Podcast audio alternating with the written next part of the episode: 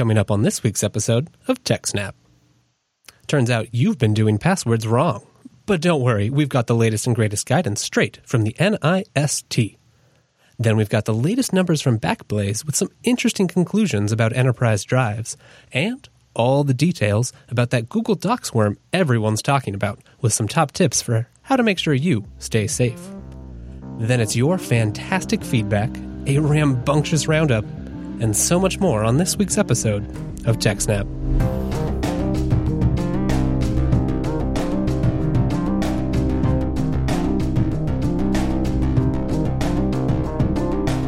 Welcome to this week's episode of TechSnap, Jupiter Broadcasting's weekly systems, network, and administration podcast.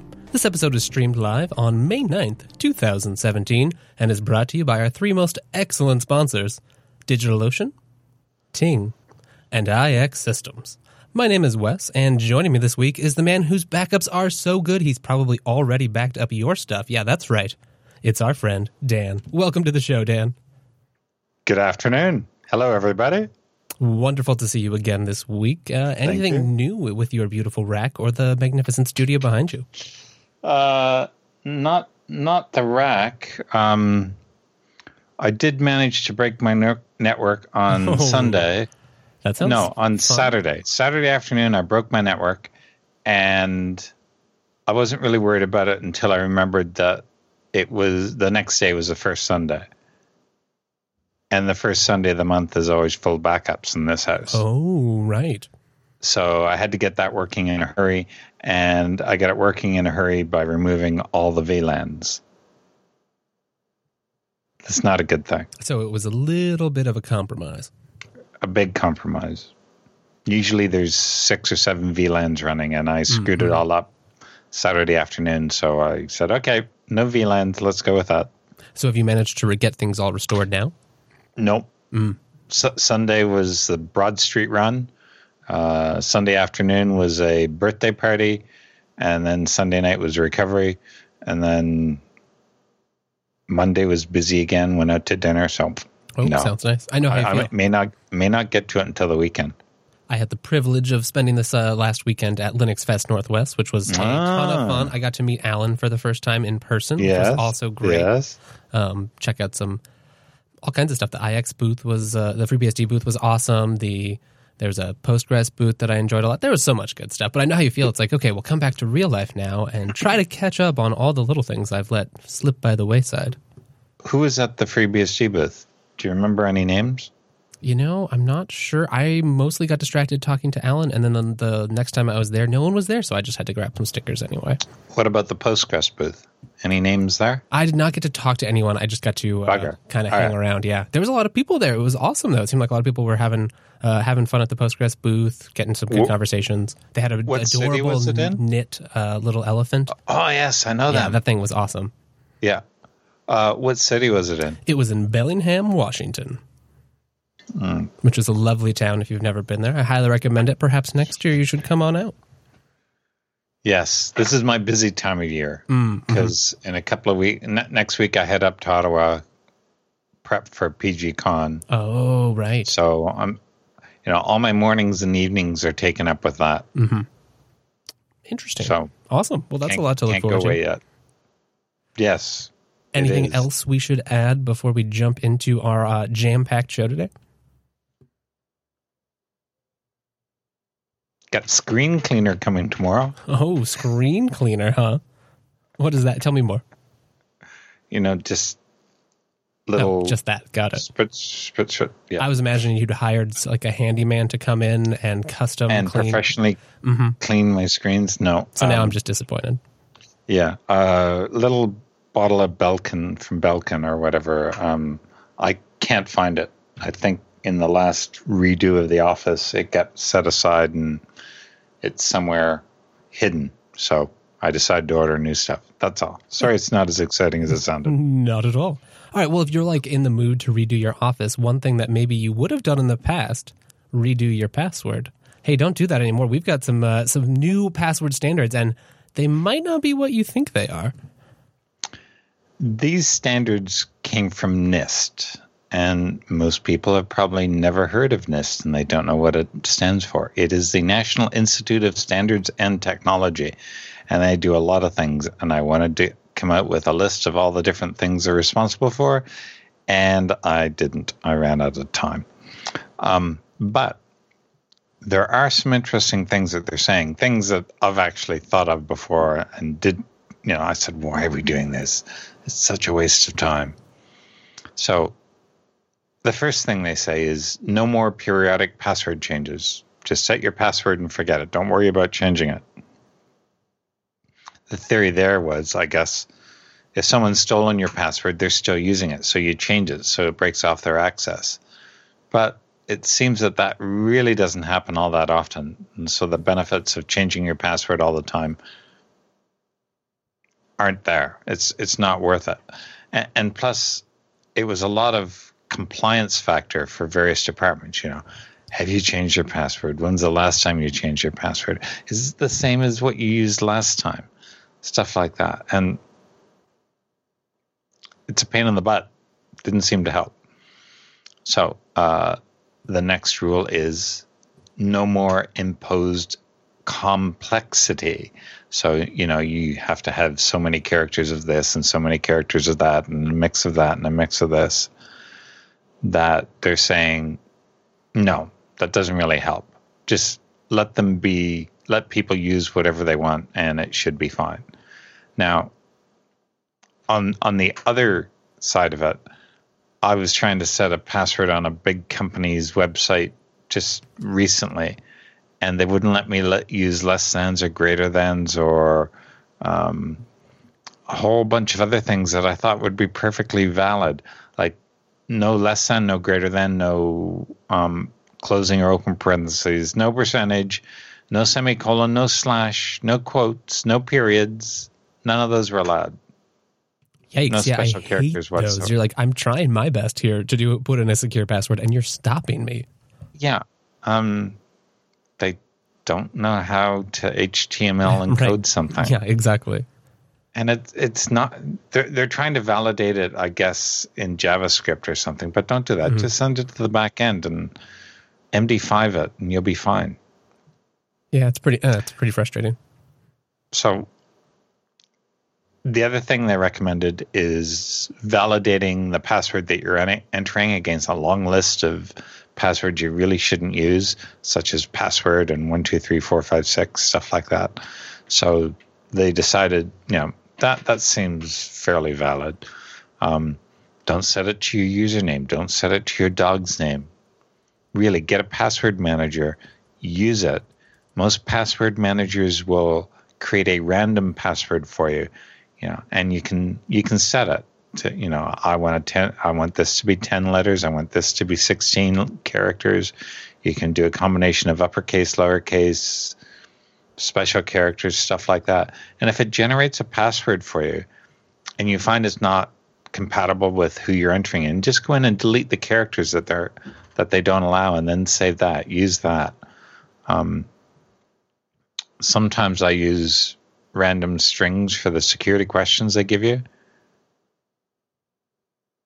Like, what high school did you go to? Well, everybody knows that. How about I give you some gibberish and put that in there?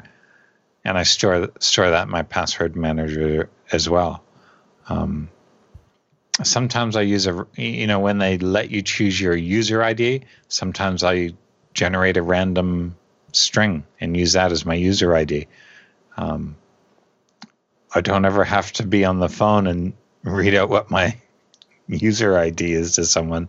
I think they'll have a lot of trouble. So why are these no longer in force? Why are some of these very routine things that we used to do all the time no longer useful? Well, I think a lot of it has to do with the fact that there's two-factor authentication now. They talk about that briefly. But more importantly, most of the breaches that we have are password disclosures. Not necessarily the password, but the hash of the password. Sometimes it's the password itself. But if it's the hash of the password and you've got a rainbow table, which is like a reverse lookup where they've gone and they've encrypted a whole bunch of common passwords, and that's why you don't want to use a common password. And so they have the MD5 or the hash or whatever it is of that password, and they get your password, which is encrypted or hashed, and they can just look it up against this table and say, oh, that value relates to this password. Bang, we have your password. So long as it's a password that's not easily guessed and it's not likely to already be in a rainbow table, that's what they call these lookup tables, chances are it's pretty good. It's not going to be guessed. There's a lot of stuff in place to prevent brute force attacks so that someone can't sit there and try this password, try that password. Usually websites and stuff like that say, haha, you've tried too many attempts on this so bye, and they block you. So if you're using a password manager and using a different password for every site you're using, and not just the sites, also your database passwords and stuff like that, use a different password every time. Don't repeat it. And if one place gets breached, it'll only be accessible in that one place. And hopefully they will tell you that it's been breached and you can change it. But yeah, use a password manager. I think you'll be fine. Yeah, I think that's good advice. And I think we've seen a lot more adoption, especially with some of the commercial services like LastPass, et cetera, that, it's, a lot more people can use it. It's a lot more accessible than it once was. And it fits in. I know it works really well for me when I can be like, okay, I'll just generate the secure password. I don't even need to know what it is. I just save it in my, in my vault. And the way I don't know what my email password is. I don't need to, and therefore it can be as complex as possible. And it can't be beaten out of you. Yeah. Right. Yeah. Exactly. I mean, my master password could, but yeah. But if you don't have that, yeah. Exactly. Excellent. Well, will this change any of how you approach things day to day? No. Yeah, I didn't think so. I'm already using a password manager, and I don't let the password manager autofill my password either. I open the password manager, I click on the password, it automatically does a copy, and then I do a paste. I never see the password because it's all like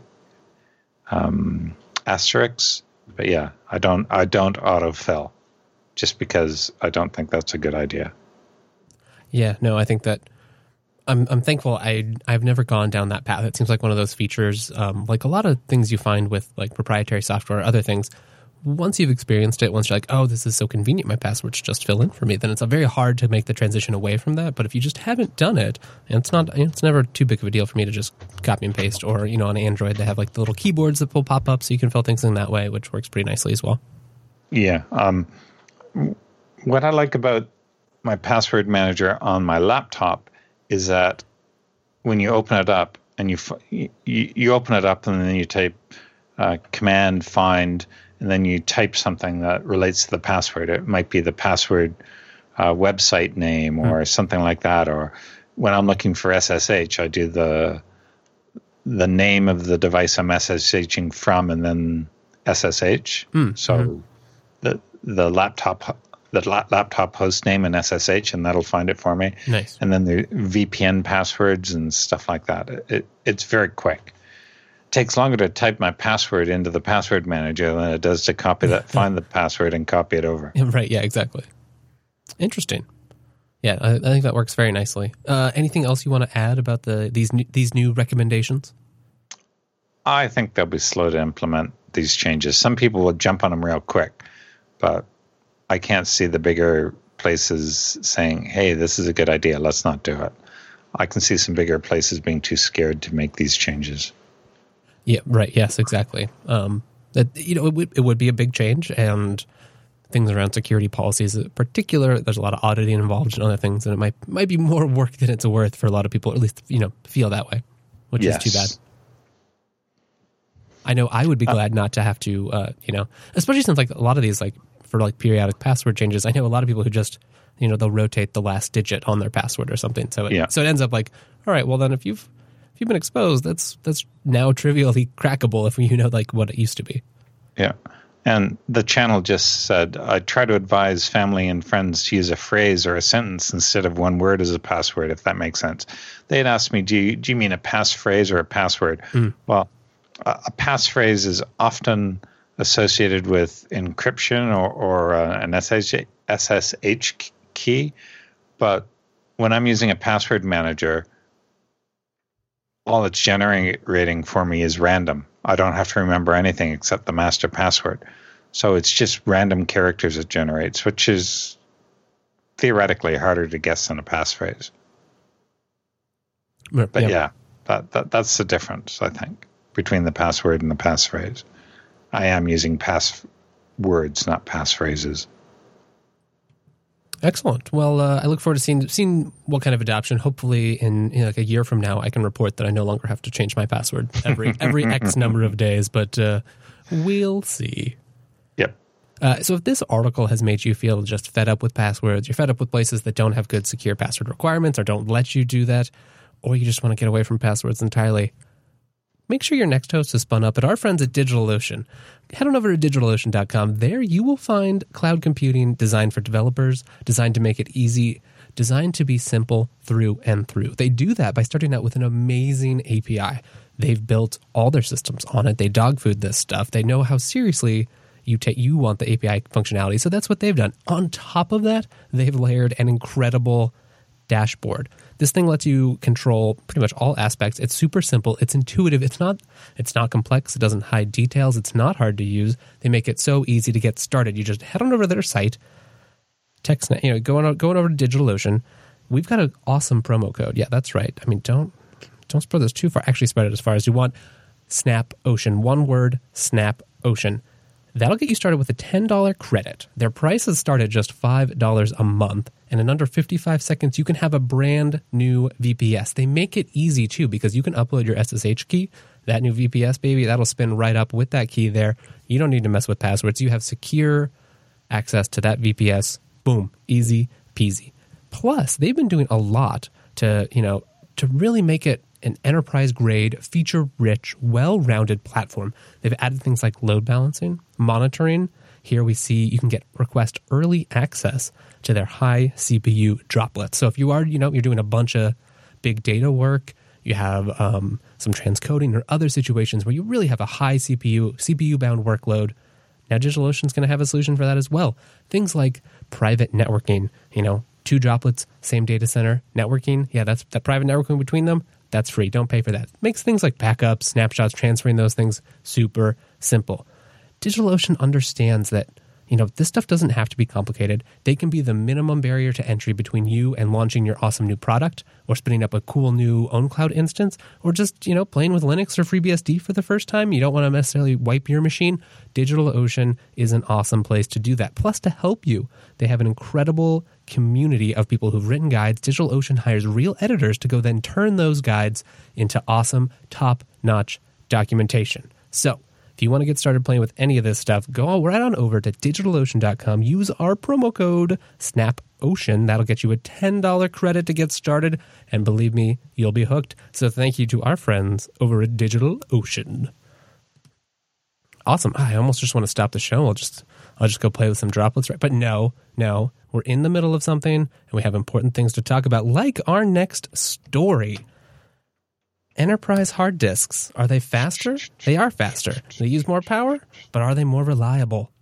I don't know. I thought this was really interesting. I hear a lot about it. I've discussed it with coworkers and things about, oh, you should always use the enterprise drives, or I never use the enterprise drive. So it's interesting to have a little guidance. Tell us more, Dan. I don't have any enterprise drives anywhere here. None. They're all consumer drives. 7,200 RPM. They vary in size from 3 to 5 terabytes. Most of them are Toshibas. There are a few others. Now, people show up all the time in forums and say, what's a good hard drive to use? Should I use these? Should I use those? And people will say, rather than say, use this, they'll say, don't use that. I had one of those die and it did this. And the problem I have with that approach is it doesn't matter what hard drive you choose. Someone will have a horror story about it failing and dying. And that's because hard drives fail and die, except for mine. They don't fail, touch wood. So what are you supposed to do? You're supposed to pick one and then stick with it and use it and cater or count on the fact that one of them is going to die. And don't worry too much about choosing the exact hard drive that gives you the absolutely best performance, because I think a lot of that varies according to environment and what you're doing to it, and slightly upon the construction methods. I don't think it varies much within a batch of drives, but I don't know why some drives wind up having higher drive failures. But anyway, I'm getting a little too ranty and esoteric about how things work and don't work. What I did find interesting is the difference here, what they're talking about, enterprise drives use more power. They use instead of 9 watts idle, instead of 7.2 watts idle for a consumer drive, they're at 9 watts idle and 10 watts operational as opposed to 9 watts for a consumer drive. So that's not a lot. That's just 1 or 1.8 more watts per drive, which, as I point out, if you only have 2 or 3, that's not a big deal. But Backblaze has racks of 20 storage pods, each of which have 860 disks. So what's that, 1,200 drives? So they're saying that's an extra 2.2 kilowatts. That's more than what my UPS down here does. It's a 2.2 kVA UPS, but wow, that's a lot. That's a big difference if you have a whole rack full of drives. If you get that at home, racks of drives like that, not really, not in that volume anyway. No, I don't have it. So now, do you recall if Hitachi was sold to Toshiba? Toshiba bought them, something like that? Because I think a lot of these HGSTs are actually now Toshiba drives. And I remember... Yeah, I believe so, that they at least acquired the hard drive sub-company. Yeah. And some of the Toshibas in here have a very low rate, like less than 1%. Annualized failing rate. If you look across all the hard drives that they've got, and they do have a lot of drives, it's 34,000 is the biggest group they have, and those fail at a rate of 3%. But the average is 2, and there are 7 drives which are below 2%, and 3, 4, 5 of those 7 drives are HGSTs, the Hitachis. Now, I'm sure about that, right? The HGST is Hitachi? I'm quite sure. Yes, you're correct. Yeah.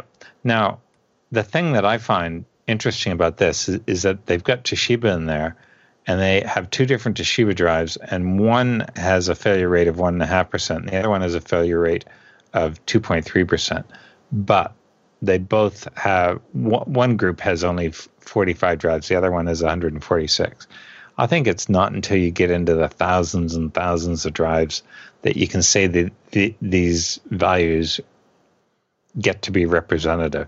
I mean, sure, you're going to have some drives and you're going to have 2 dead ones, but that doesn't mean that the drives are duds. It just means that the drives that you happen to get are bad.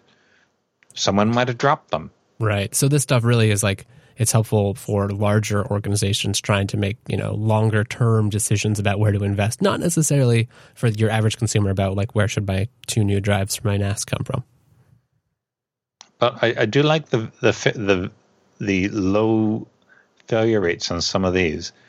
Not really sure if I would use this to decide what I was going to buy, because usually I decide based on price per gigabyte.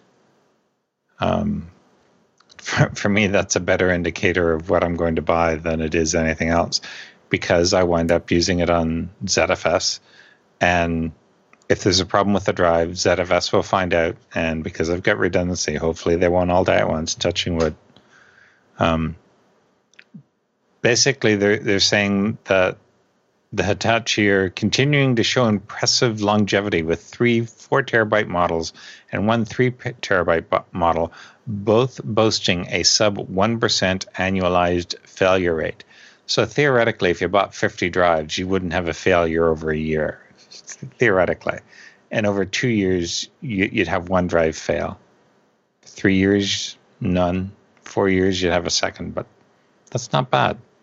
Am I doing that right? Maybe. But yeah, everyone seems to quote Backblaze's reports, and I always find them interesting, but I haven't used them. It hasn't influenced the drives I buy yet. I keep buying Toshiba. And what's Rikai saying? Western Digital, they split apart a couple. They sold Hitachi's hard drive business to Toshiba in a complete buyout. Huh. So Western Digital owned Hitachi and they sold it to Toshiba.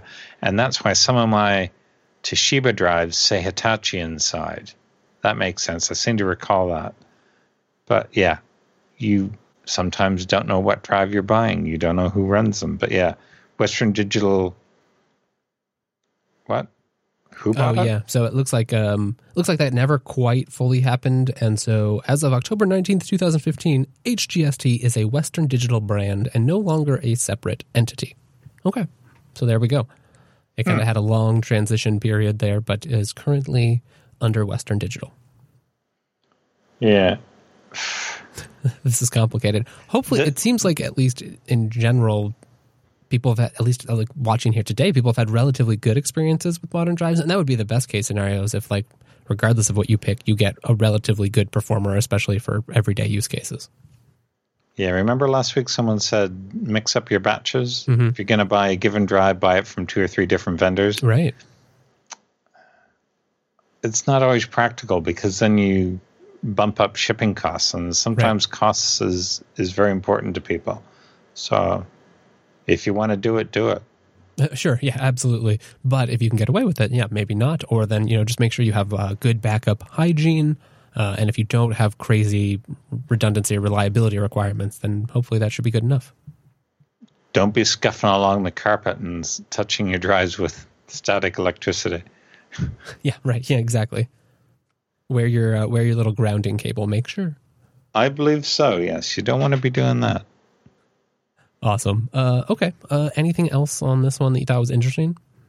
If anyone has strong opinions about drives that they don't want to buy, let us know. It would be interesting to hear some horror stories. Obviously, anecdotes are anecdotes, but nevertheless, it could be quite entertaining. Yes. So please do write in. Yes.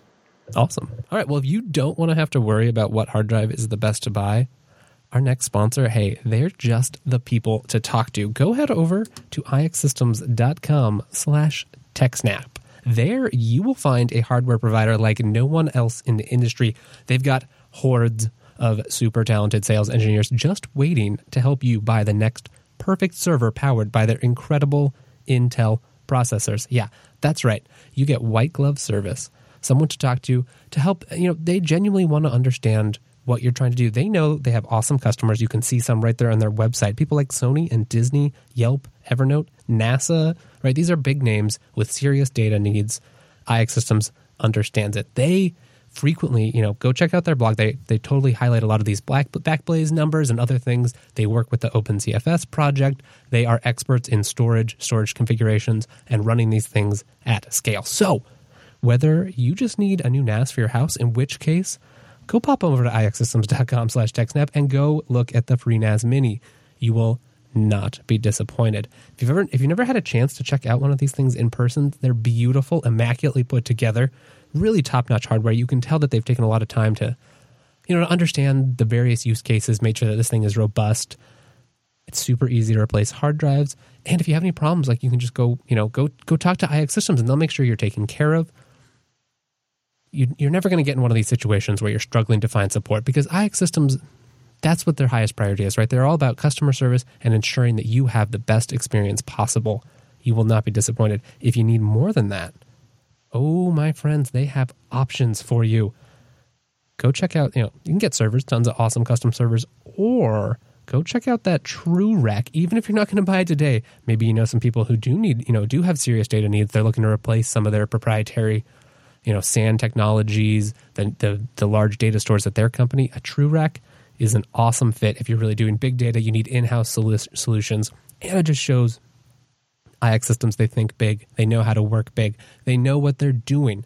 So go on over to ixsystems.com/techsnap. There you will find an awesome guide to buying hardware for open source technologies. They know all the things. You know, they've been in this game a long time. They know how to configure your servers for you. They'll make sure that it arrives at your data center set up properly, ready to be racked up, plugged in, and ready to go. They know that you take this seriously. They know that your work is important and that you deserve a custom server for your custom workload. Go on over to ixsystems.com/techsnap and get started with all this goodness today. Thank you to IX Systems. Okay, I guess that brings us to our final story of the main segment today. What do you have for our audience? This one looks interesting. It does. Now, this seemed to come out last week. Mm-hmm. Just like a day or two after. This is dated 5/5. This is dated the day after we our last talk. I hate when that happens. I think it actually came out that night. Mm. Yeah, I seem to recall reading something about it that day. But we did a story a while back about a Google phishing thing that was very similar. It had something that looked very official, very real, similar to this. But this is slightly different. They weren't. I can't tell you why it's different because I don't remember the old one now. But we'll go through this one. Can you pull up this first video? This first graphic on the screen. That's the one that says the real email and the fake email.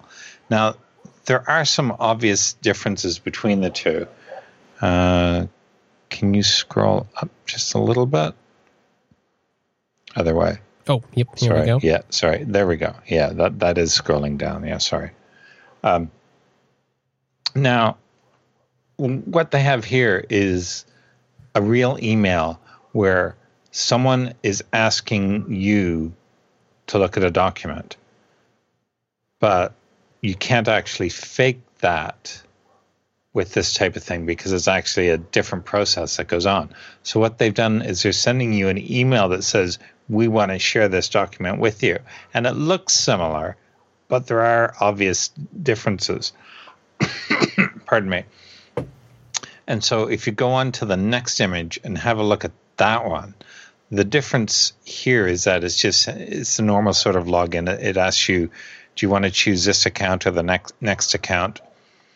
And on the next image, it says, Google Docs would like to send, read, delete, and manage your email, manage your contacts. So in effect, Google Docs is saying, can we have access to your entire Gmail account?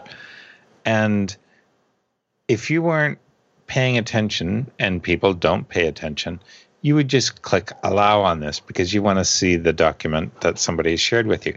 But this is not giving permission, giving you access to this. You never get asked this type of question if a document is being shared with you. It's a much more streamlined process.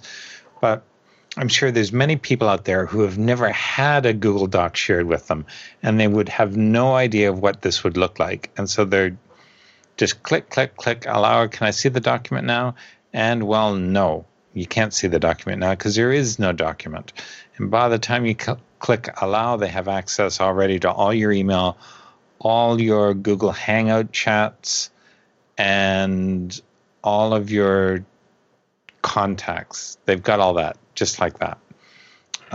Can you, Wes, can you forward the graph to the fourth image? 1, 2, 3, 4 more images over. There is only one way that you can actually see it, and that is if you click on Google Docs, and you'll see the developer info. And so that is not Google Docs. That is the guy that is taking advantage of you. Now, why do they want all this information? Because people email sensitive stuff around. And once they've got all this stuff, well, I'm sorry, you're screwed. You're right. Basically, this email phishing worm was masquerading as Google Docs, and it claims to be from a friend of yours. Why does it claim to be from a friend of yours? Because they clicked on the same thing. Their contacts were grabbed, and it was sent to you by them on behalf of this worm. So nobody's actually sending it to you except the people that created this terrible phishing attack. Now, the upside to this, and they use this upside downside in the article here, is it's closely tied to Google's infrastructure, is that Google has some control over it. So they shut down the OAuth request, which had to be integrated into the email, and redirected users to an error page. They also auto-revoked the permissions from everyone's accounts. And for a time, the worm had total access to the victim's email. So in addition to spamming all your contacts, it would have copied all your emails and all your Hangout chats to a third-party server. So those are gone. You have no control over that. That information is gone. So... the main thing I think about here is that, so any secrets you had in those emails, anything like logins or passwords or, bank account information, anything that might have been passed to you privately, that's gone. I can think of a lot of people who, especially before things like Google Drive or other things existed, you'd email yourself something sensitive or something you needed to know later, like, oh, here's a handy reference. Yep, all of that stuff. Wow. Anything in any Google Hangout is gone. Yeah, which can be very private. So, extremely. So now this can be used for more phishing attacks, like spear phishing attacks, which are directed exactly at you because they have a lot more information about you. Like they know your email address. Right. They know a lot of your friends' names. They know the Google products that you use. So they could really craft something specific to you that would seem even more plausible. Yep. Wow. Now, I mean, they could probably even then see like people you'd shared documents with in the past or things like that. That's frightening. And depending on who they got, there could be some very sensitive business emails or organizational emails in there, and they can be dumped to the public domain. That'll expose a lot of stuff that people really didn't want exposed. Like what happened at the DNC, but they mentioned that in the article. I'm not picking them out just for that. So the one thing that this author goes on to say is he thinks we'll see a redesign of how the Google OAuth pages work. We should add a link to the notes about what OAuth is, because a lot of people don't understand, and I'll add a link to the Wikipedia article in there. Oh, yeah, so that's a great idea. He figures that the problem is that the true identity, he uses entity, but I say identity. The true identity you're granting permissions to is buried under a drop-down window. So it says Google Auth, but they can put anything there. So really what it should do is display a lot more information about that person, preferably the information you get when you click the drop-down box, so you can at least see what's going on. But like he says, right now, it depends on people acting nicely and doing the right thing. Unfortunately, there's a lot of crap people out there that don't do the nice thing and are not acting in your best interests. Yeah, right. Unfortunately, the world we live in now, the internet we have now, is a scary place where if someone can take advantage of something, they probably will or maybe already have. Yes. And they're scumbags. Yeah, right. Yeah, and they're scumbags. Like, we can't say that enough. Yikes. Well, did anyone become a victim of this thing? I heard people discussing it, you know, like in the elevator and around the office. So it was definitely talked about. I think IT people were pretty quick to send out notices saying like, whoa, you know, watch out for this kind of stuff. But yeah, I saw a lot of people talked about it on Facebook. That came up a lot on Facebook, but I didn't hear anyone saying, hey, listen, we got stuck by that. I didn't hear any of that anywhere. So thankfully. Yeah, that's excellent. Do you use OAuth things much, or like have you used this functionality at all in your life? Yep. I use Gmail. I use Google Docs. Mm-hmm. I share Google Docs with other people. Other people share Google Docs with me. Our Jupiter, we use it here. Our show notes are frequently shared with Google Docs. Yeah, exactly. Yeah, it's very prevalent. All the time. Yikes. All right, well, any takeaways here? Fortunately, we don't have, well, I don't have any sensitive information in this Google Docs, but I have other Google Docs that have sensitive stuff. Yeah. Just be very careful whenever you're granting permissions and stuff like that. Read the fine print, see what they're asking for. And if you're in doubt, just don't click through and then contact your friend and say, hey, listen, did you do this? Doesn't take long. Yeah, give them a phone call or something and, you know, go verify that, yes, you're actually trying to share this with me. Yep. Excellent. Okay, well, with that, let's move on to our final sponsor this evening. That's our friends over at Ting.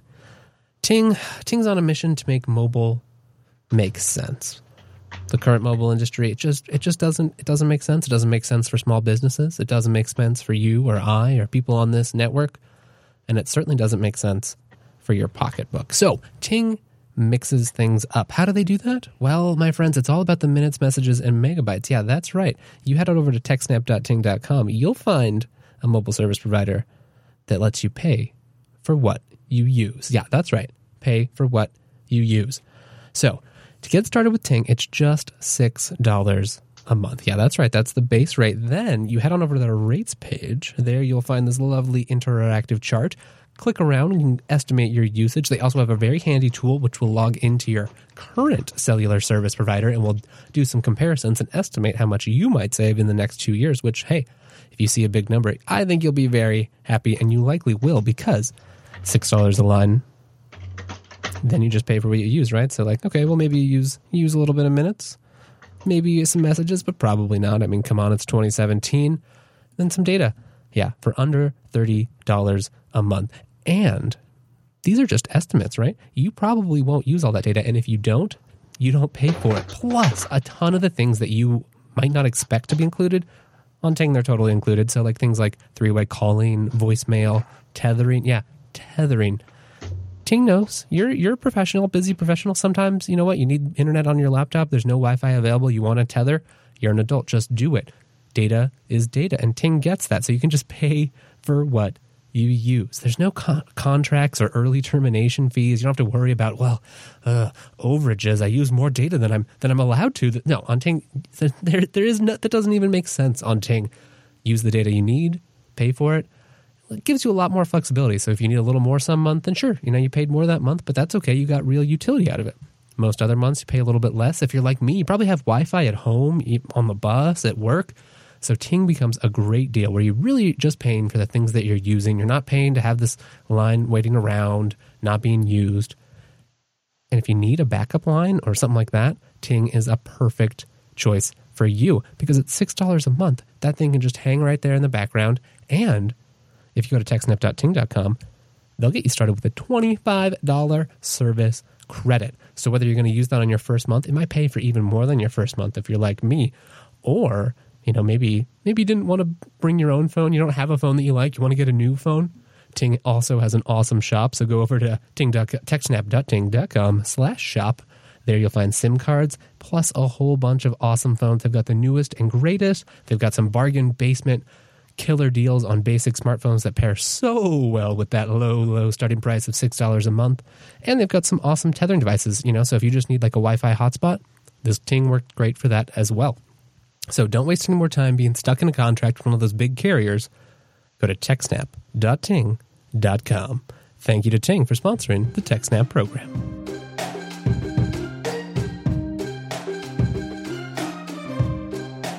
Well, that brings us to this week's feedback, the time in the show where we take some time and listen to you, our dear audience, with your many concerns, criticisms, comments, congratulations, all of the above, it turns out. First up, we've got a letter from our friend David. He's writing to us about the Intel AMT bug, which is something we covered last week in episode 317. He writes, "Thanks for covering this. I just checked, and it seems that a lot of our quote-unquote enterprise-grade laptops have these, i.e., I quickly turned it off on our ThinkPad T430. This might be a little more widespread than anticipated. Keep up the great show." Hey, well, thank you, David. That's a great public service announcement. Yeah, I imagine if you are in the enterprise space, it very well may be that these things, you know, exist. Maybe they're enabled. Maybe a previous incarnation of the IT support staff had enabled them at one point. So if you are in any kind of environment like that, it would always be good due diligence to check. I didn't check mine. Dan, but come on. It's a MacBook. Oh, yeah, okay. Well, then you're probably fine. They don't have Intel in there anymore, do they? No, they do. But I doubt they have this feature enabled or in the firmware. I would be surprised by that, at least given these complaints. And these are AMD64s, but they could still be Intels. Right, yeah. Sneaky. Well, I think FreeBSD uses the term AMD64 for any 64-bit thing. Right. Yeah, totally. Yeah, because they were the first. Right, exactly. And then Intel licensed it from them rather than them licensing like x86 from Intel. Or I think they agreed on like a patent exchange of, you know. That's pretty cool. Yeah, exactly. Awesome. Well, I definitely appreciate David writing in. It's great to know that. And it's always a good reminder to go check your shit? Yeah, I don't know. That's almost the same as patch your shit, right? So same idea. Yes, very close. Very close. Awesome. Okay, so up next, we've got some feedback from Jason. Jason's writing to us about Bhyve VGA pass-through. Interesting. Hey, guys. Been listening to TechSnap for over 2 years and think you guys are more than worthy successors to Chris and Alan. Aww. You don't need my validation. Thanks, Jason. So keep on keeping on. I had a question before I dive too deep into this personal project. What is the status of Bhyve as it relates to PCI graphics card pass-through to a Bhyve guest? My goal would be to run FreeBSD as a hypervisor plus jail host, since I am running into the rough edges of ZFS on Linux. Well, just as a secondary comment, I'd love to hear more about that, so if you do want to comment about your rough edges with ZFS on Linux, please do write in again. He continues, "Plus, I admire the development model of FreeBSD. I would, however, like to have a Linux virtual machine to use for development and gaming with as native performance as possible. The Bhyve Wiki says support for PCI device pass-through exists, but doesn't support VGA pass-through. However, a Bhyve-related mailing list I read that this should be possible using UEFI, sidestepping the need for VGA pass-through. This sounds similar to using OVMF, UEFI implementation with KVM to sidestep similar issues with VGA pass-through on Linux. Any insights on this issue? Thanks a bunch. Jason." Well, my FreeBSD friend, I'm going to turn this one over to you. I had no idea, so I went and asked. Nice. I have not used Bhyve, but I went to the Bhyve IRC channel on Freenode. And so I asked this question. And so what I get told is that as far as this person knows, it's a work in progress. And they suggest checking the mailing list. You did say you did. As people are getting different results with some patches now. For example, this person had an Ubuntu and a Windows guest, which would die with different errors, but the patches may have been fixed. And he got a FreeBSD guest up, and it could see the GPU, load the driver, but Xorg failed to init it. So it sounds like a lot of people are doing a lot of work on it and things are progressing, but I think what they need is more people testing because there's such a huge variety of hardware out there. It's hard to get it all right for everything unless they have feedback from people that have tried it. So if you can, I would say install it and try it and see what happens and give them feedback. And help progress it along. I've not had a chance to use Bhyve yet. It would be wonderful. It's It'll run fine on these boxes, but I've just got so many other projects on the way at the moment that I have not tried it. Yeah, that makes sense. I do sympathize with Jason's use case, though. It would be, you know, I know a lot of people who play with similar things on the KVM and Linux side, and the ability to have a virtualized operating system, but with that graphical performance, really is kind of the, you know, the best that you can imagine. So you can really do that. You know, if you want to run Windows, you want to run Linux or whatever, you can use the base OS that you want, in this case FreeBSD, and still have all the, you know, have all the nice shiny features. So and just swap from one to the next and try it. Yeah, yeah. Right, exactly. I have been very impressed with the Bhyve, you know, the people working on Bhyve. They've really made leaps and bounds. It's gone from, you know, like kind of obscure, brand new, to just like in a couple of years now it seems like a lot of people are actually using it in production or getting ready to. If you listen to the story that I cannot remember his name. Lives in Portland. Michael Dexter. I probably had the city wrong, but Michael Dexter told a great story once about how he met these folks, and they were building this, and he said, "Oh, could you do it this way?" And it was only a very short while after that they did it. So it's a small team doing lots of work, and I'm sure more help is welcome, but join the mailing list and find out. Exactly. All right. Well, thank you, Jason. And let us know how it goes if you get it working. Yeah, we'd love to hear more. Okay. On to the next item in the mailbag here. And that is a letter from Boz. He writes to us about our coverage of Tarsnap. Hey, guys. Thanks for the continuation of this great show. I actually started using Tarsnap on an earlier item when Alan Jude covered it. It's been great for me as a freelancer, helping me to keep my accounting records safely backed up.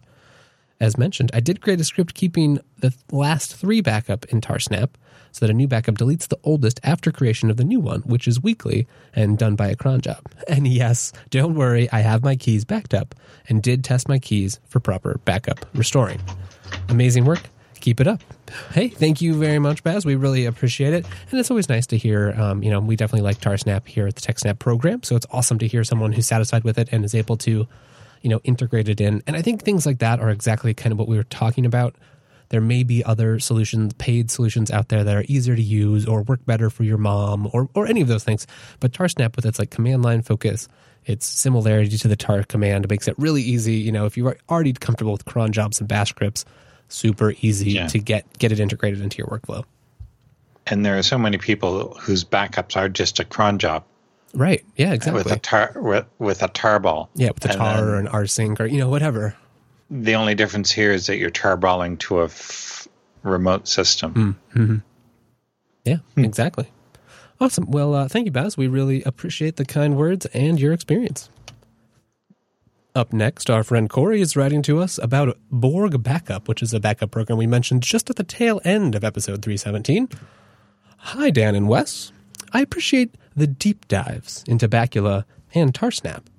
I was glad to hear Borg Backup mentioned briefly, but I think it deserves a lot more attention. I find Borg an incredibly good system for my needs. Not only does it encrypt everything before it leaves the client, hey, that sounds great, but it is relatively simple to set up and fully deduplicates. I manage 4 Borg servers and 6 clients.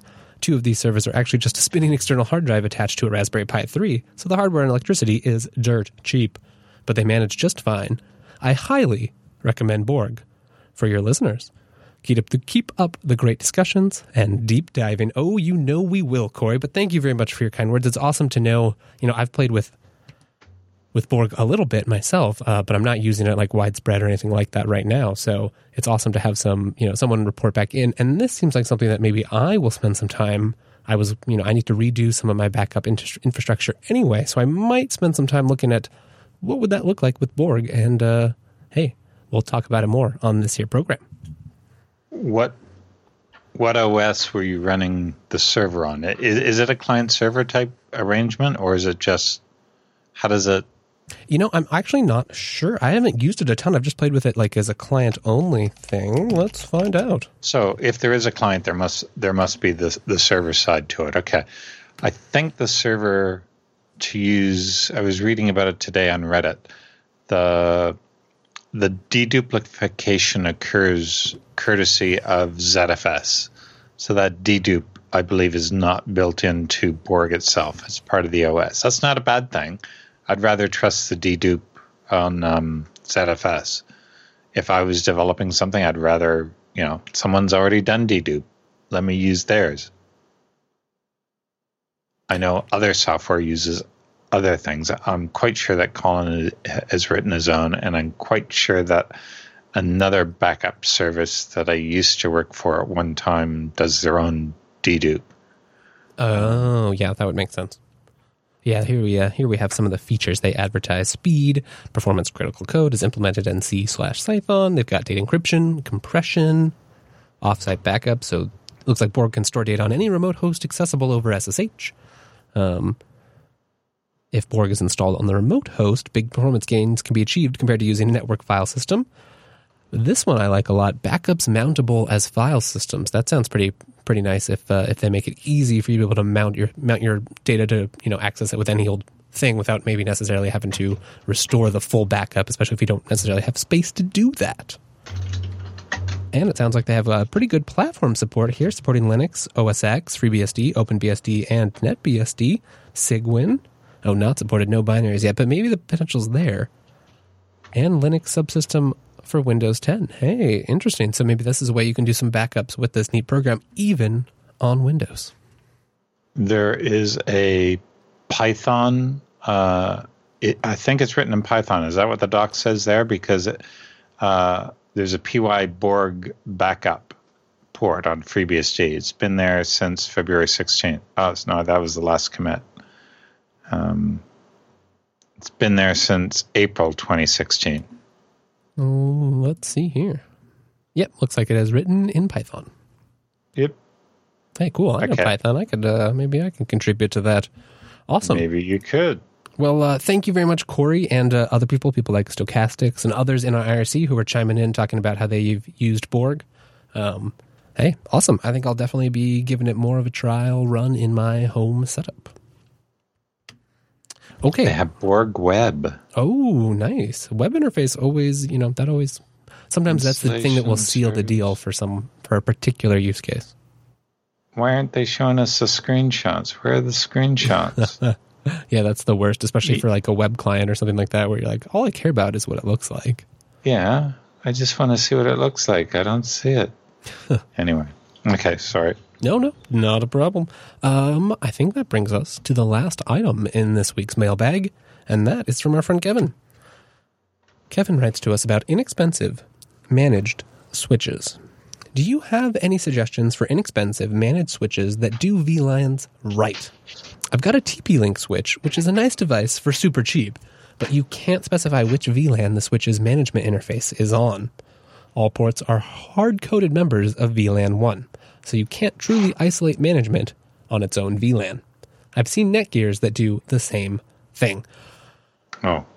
Good question, Kevin. You know, that's something I've wanted in the past as well.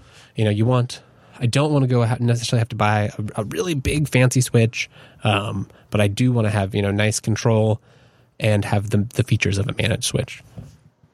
Anything that comes to mind in your amazing rack of equipment? This is only about $30, maybe $20 or $30.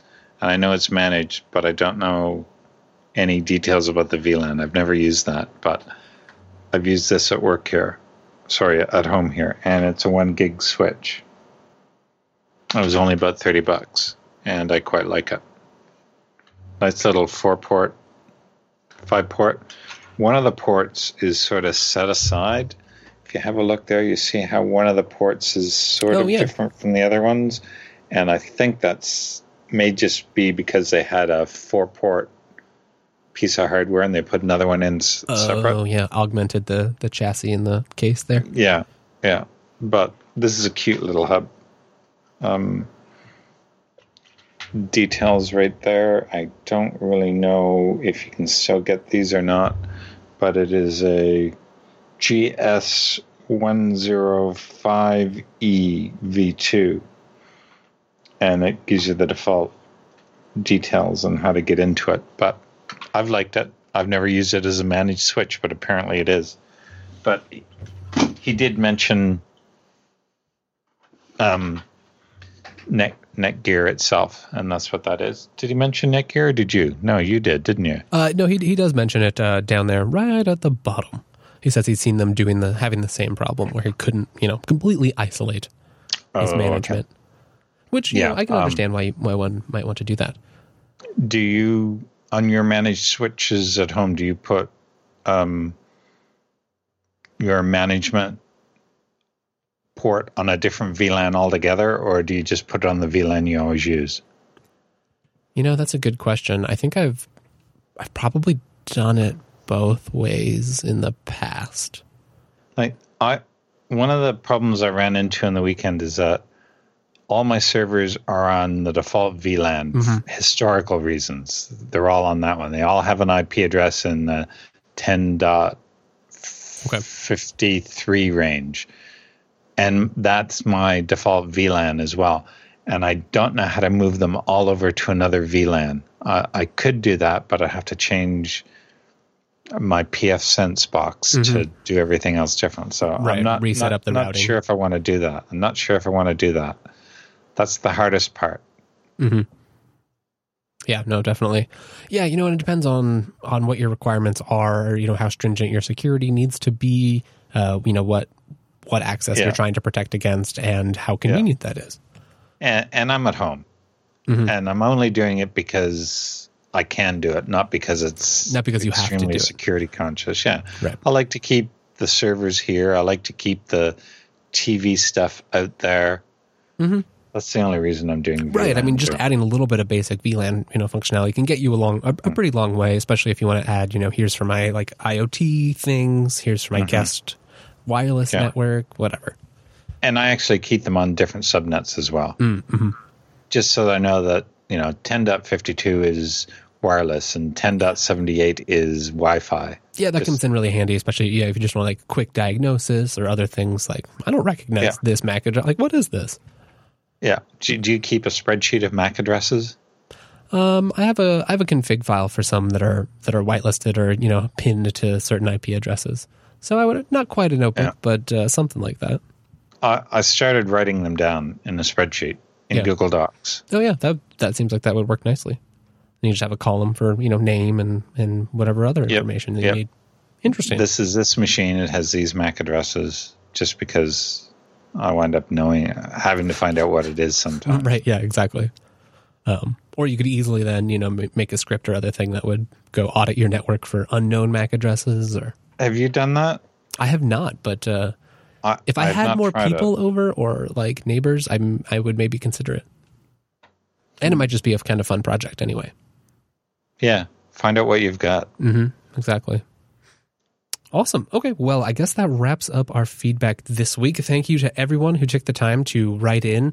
I know I appreciate it. I'm sure Dan does as well. It gives us, one, something interesting to talk about, and two, I really love the connection to the audience. It gives us feedback on how we're doing, things we want to do, or things that you guys want to hear more about, right? I'm definitely going to go check out Borg more.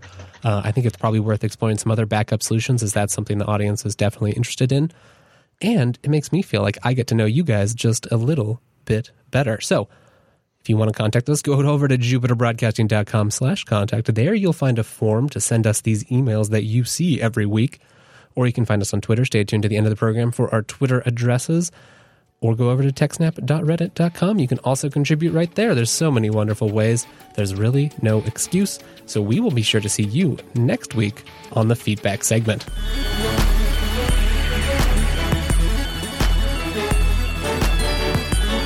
And that brings us to the final segment of today's TechSnap program. That's right, it's everyone's favorite, the Roundup. The time in the program where we cover stories we just didn't have enough time to cover before. We don't get to do a deep dive, but that doesn't mean they're not worth covering. So what do you have for us this week, Dan? We've talked about backdoors. We've talked about why backdoors are bad. So here's a very simple explanation for non-technical folks of why backdoors are bad. Because when the politicians talk about it, it sounds like a very good idea. Oh, right. Yeah, that sounds good. We need this to keep you safe. The bad guys are doing something. We can find out what they're doing, and we can look at it. Well, no, because it's not just for bad guys. Because when there's a backdoor, it gets abused. Exactly. And we know it gets abused because we've seen backdoors pop up. And we have no idea how many times they've been abused in the past when they've been put in accidentally, on purpose type thing. So basically, the analogy they give is a lock and a key. And the government decides that everyone's house has to have a lock, but everyone has to leave a key under the mat just in case a police officer needs to get in. And the analogy they give is, well, what if you have a corrupt cop? What if they go in? Or what if someone who's not a cop decides to use a key that's under the mat that everyone knows about?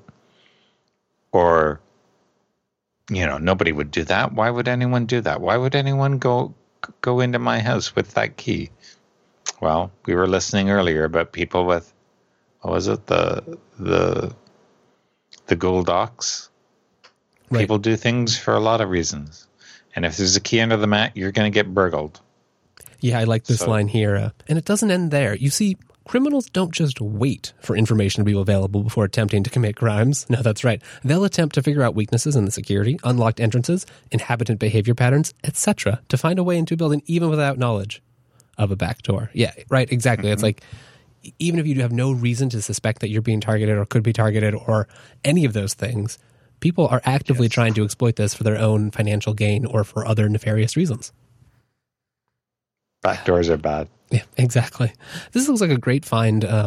It can be one of those concepts, you know, you're at Thanksgiving dinner or other things, and if you're not prepared or you only have like the technical jargon, it can be hard to explain to a layperson about like, this is why it's important for your security.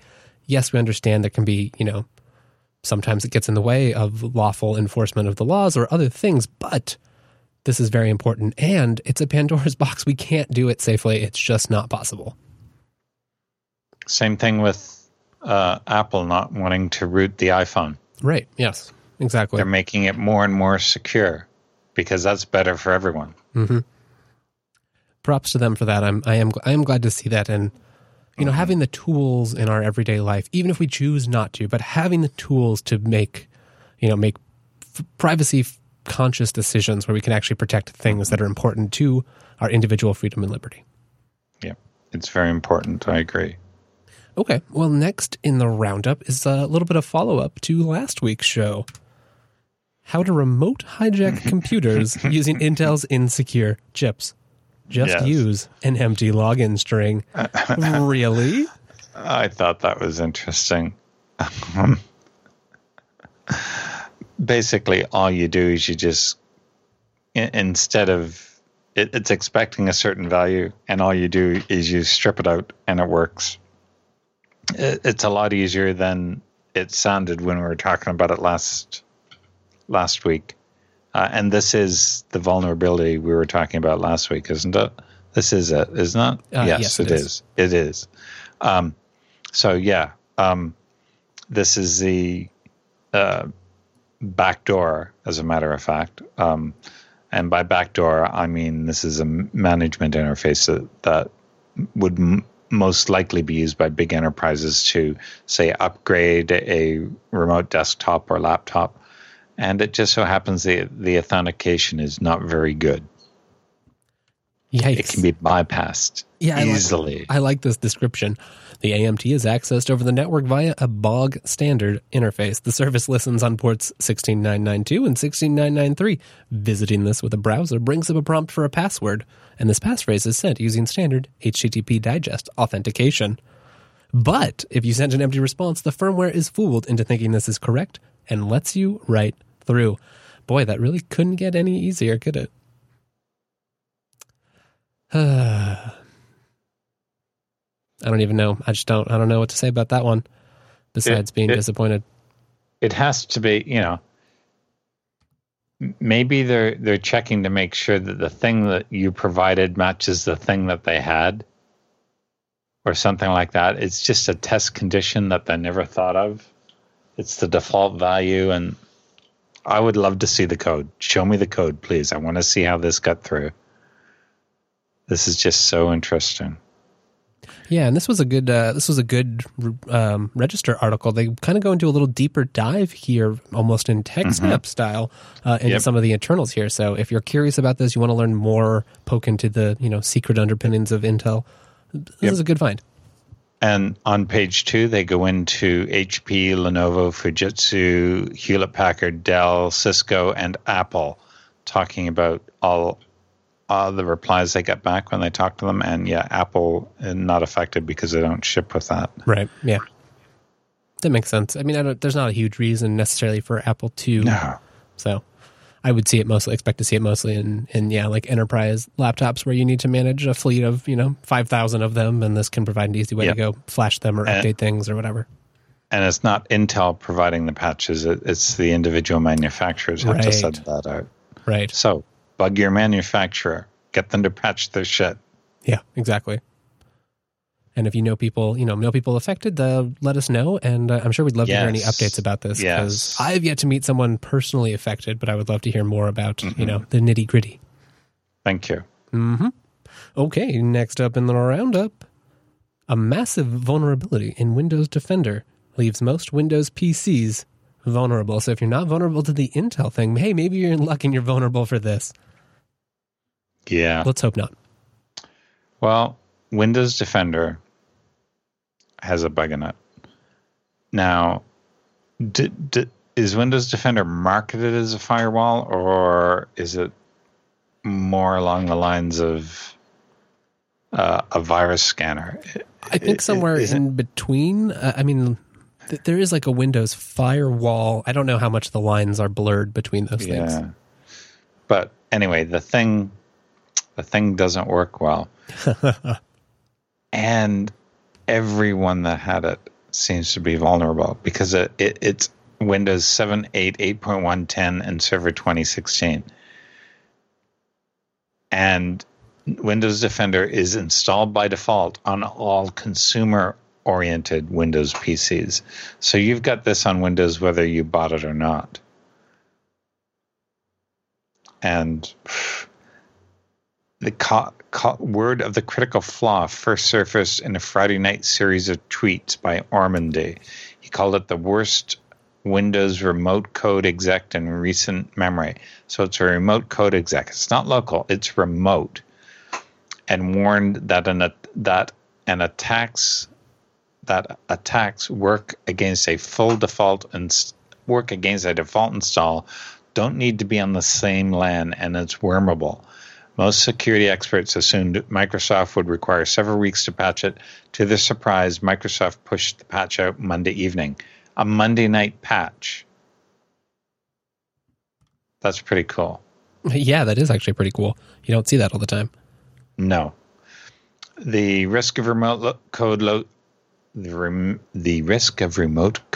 execution is lower on Windows 10 and 8.1, but it's still there. It's CFG that guards against that. And it's an optional compilation flag set in Visual Studio. So if it's not set, it's not helping you.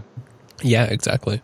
But yeah, if you've got Windows Defender, chances are you do if you're running Windows. Make sure you get it patched as soon as you can. In fact, you should always be patching all the time. Set auto patch on if you can. Yeah, exactly. Well, you might be annoyed at all the, hey, are you ready to reboot your computer? Better that than being vulnerable.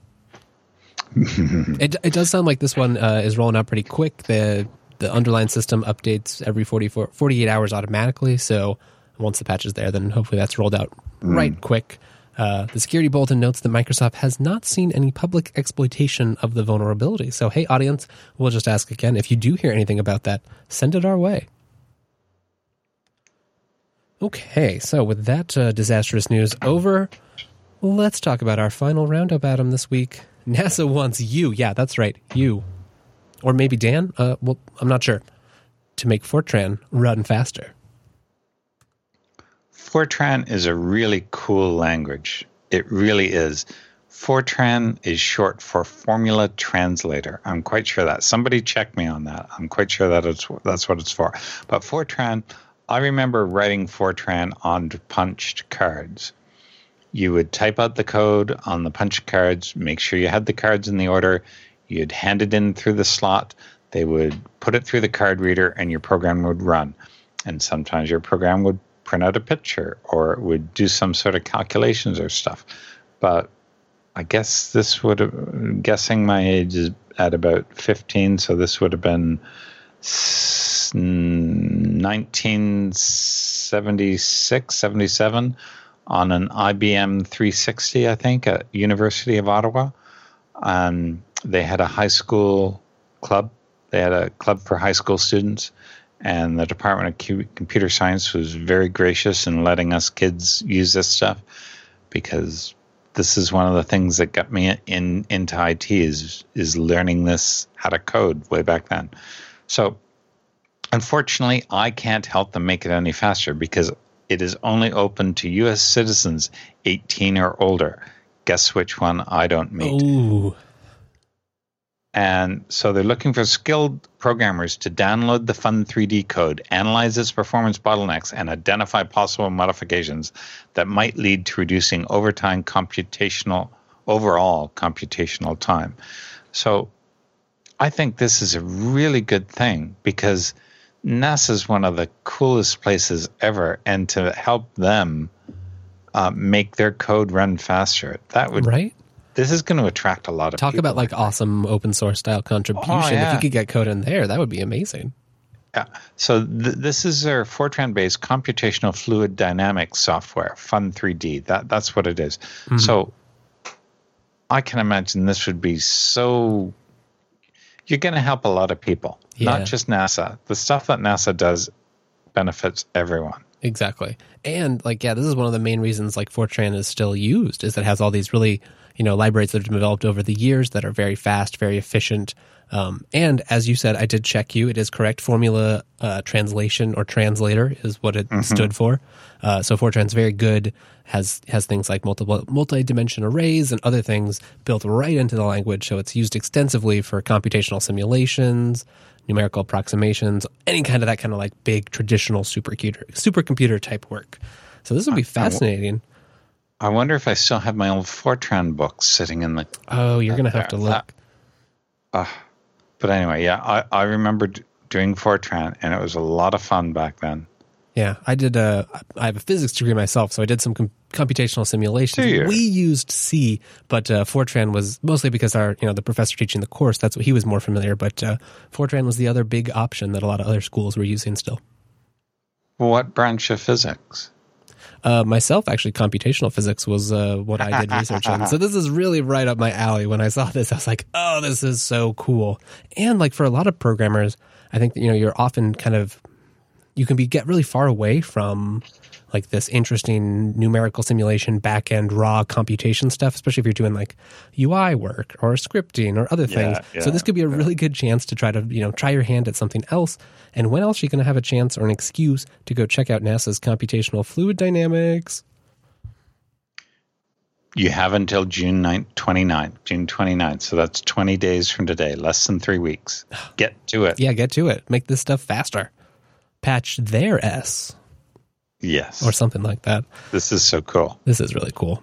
Okay, well, that wraps up the roundup and therefore this whole program. Anything you'd like to leave this audience with, parting words? Patch your shit and have fun. Couldn't have said better myself, so we'll just end it right there. This has been episode 318 of the TechSnap program, streamed live on Tuesday, May 9th, 2017. If you'd like to see more of this program, go on over to jupiterbroadcasting.com. There you'll find the archives of this show, all the other awesome shows, including the newly ended Linux Action Show. Go check out the last episode up there, and all the new shows that are starting out, things like Linux Action News, and yeah, that's right, the much-loved user error. It's coming back to the network. So there's tons of great stuff there. You can also go to jupiterbroadcasting.com/contact. There you can find our contact information and a form to fill out if you want to send us feedback. As said before, you can go to techsnap.reddit.com, or you can find us both on Twitter. I'm at Wes Payne. He is at techsnap_Dan. Thank you very much for joining us, and we'll see you right back here on the TechSnap program next week.